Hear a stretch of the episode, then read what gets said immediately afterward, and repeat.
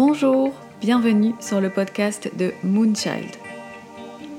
Un podcast bienveillant, inspiré, inspirant et authentique pour t'accompagner sur ton chemin. À travers des thèmes positifs et parlant à toutes et tous, je te partage une vision des choses. Je te partage ma vision du développement personnel, ma vision pour un mieux-être avec toi-même.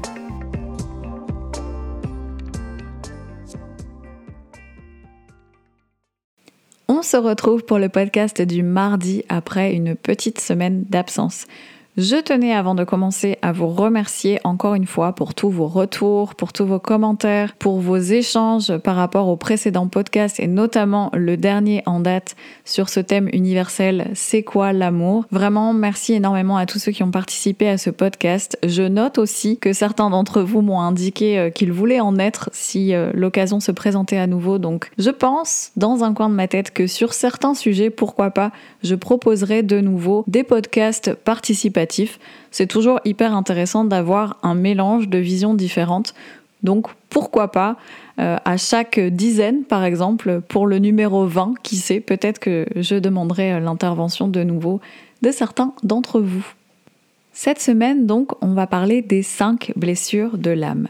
Qu'est-ce que c'est les 5 blessures de l'âme? Alors, je n'invente rien, c'est tout simplement issu d'un livre qui est hyper intéressant. Je t'invite vraiment à le lire, à l'avoir dans ta bibliothèque parce que c'est un livre sur lequel on revient à plusieurs moments de sa vie, à plusieurs phases, à plusieurs périodes selon ce qu'on traverse.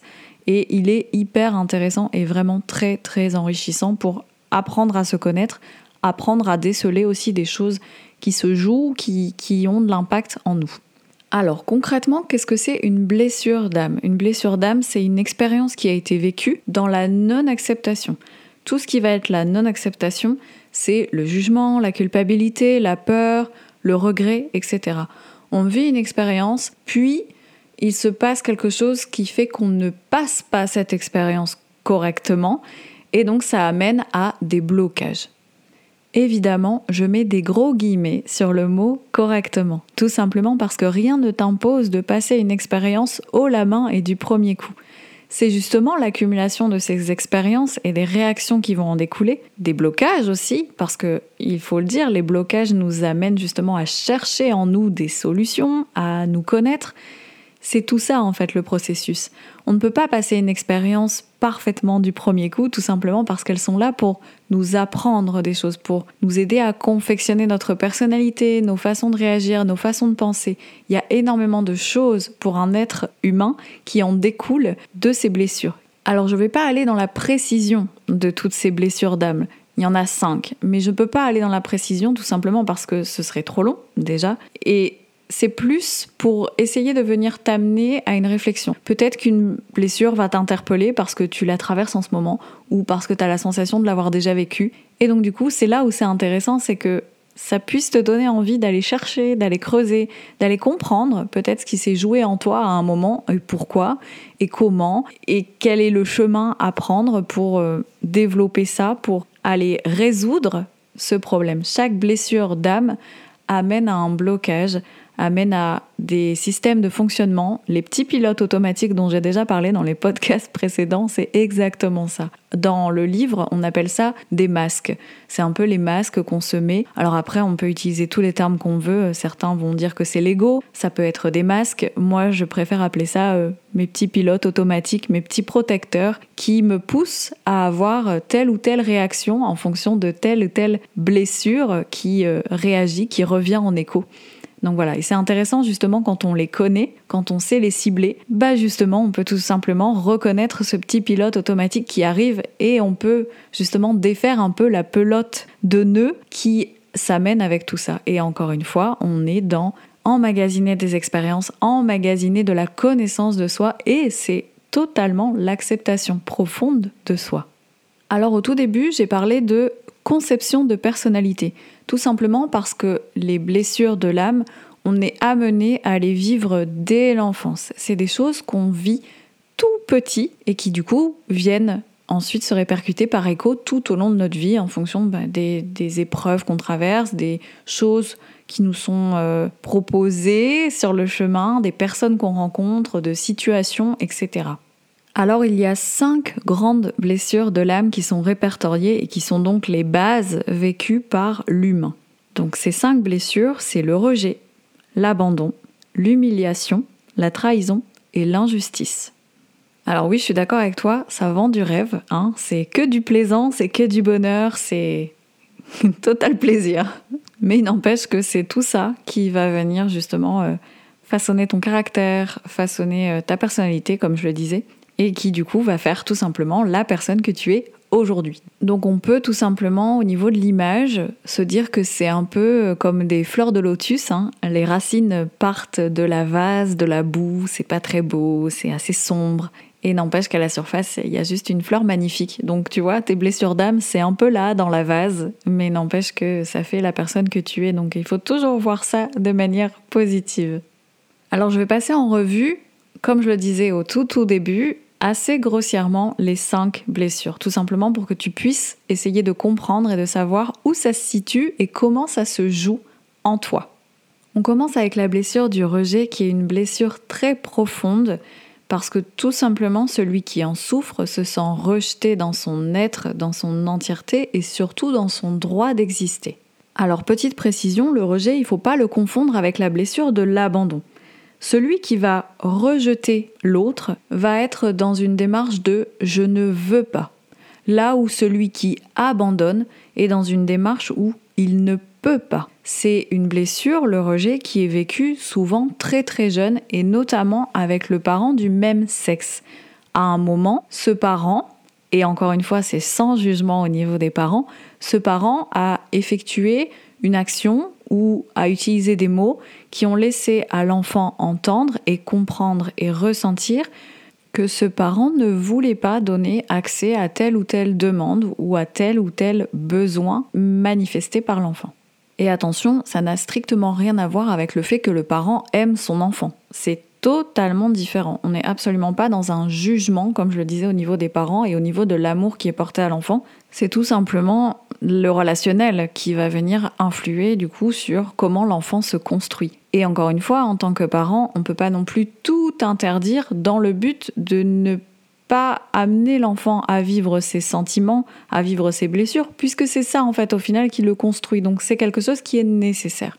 Donc le rejet, c'est quelque chose auquel tu as pu être confronté quand tu étais très jeune. Par automatisme, le petit pilote automatique qui vient donc à ce moment-là, le masque, qui va venir justement en écho et en protection à ce sentiment de rejet, ça va être le masque du fuyant. On appelle ça le fuyant. Tout simplement, la personne qui vit ce sentiment de rejet se met dans une position où il ne se sent pas à la hauteur puisque son droit d'exister a été remis en cause, son être entier a été remis en cause, donc il va se constituer une personnalité assez détachée, voilà, détachée des choses matérielles, qui ne va pas avoir envie de déranger, qui va avoir tendance à se faire petit au sein d'un groupe qui est très réservé, qui est presque transparent, avec presque cette envie de, de disparaître, de ne pas prendre de place en fait c'est quelqu'un qui vit assez bien la solitude, qui a besoin de ces moments vraiment à lui de solitude et qui n'est pas dérangé par le fait de ne pas être en pleine interaction avec un groupe. Et au-delà de tout ça, c'est une personne qui est très perfectionniste vis-à-vis d'elle-même. Elle se met la pression, elle se met la barre très haute, voilà, surtout vis-à-vis d'elle-même.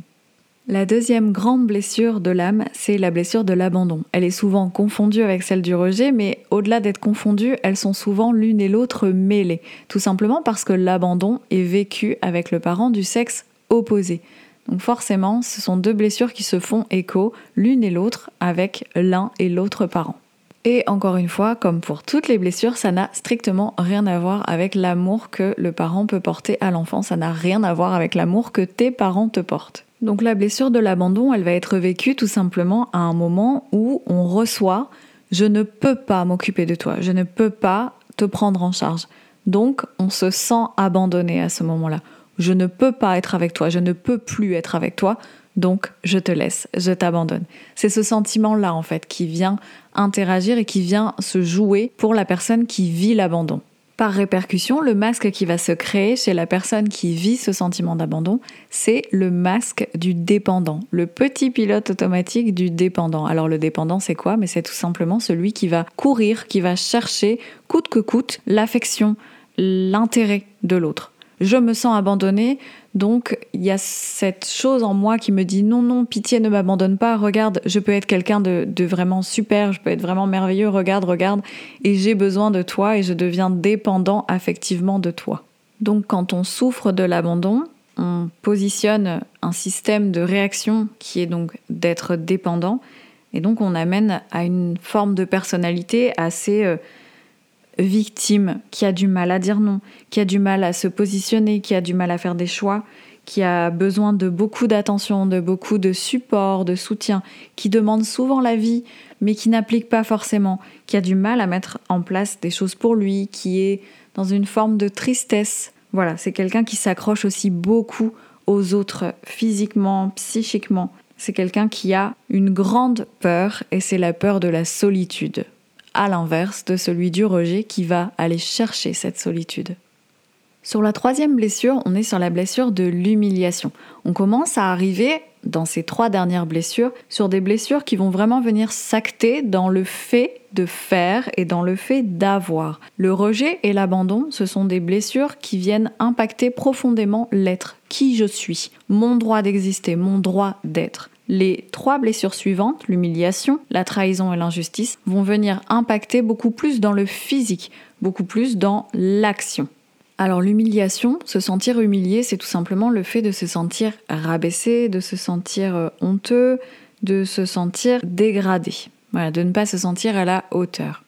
Ça peut être vécu tout simplement quand on est enfant, euh, dans la période où justement on apprend à manger seul, on apprend à s'habiller seul, on apprend à comprendre ce qui se dit entre adultes. C'est vraiment cette période-là, cette période d'apprentissage en fait. Et le réveil de cette blessure-là, elle va se produire au moment où l'enfant va sentir qu'un de ses deux parents a peut-être honte de lui, ou a peur d'avoir honte de son comportement en public, ou lorsque l'enfant est sale ou fait un dégât, etc.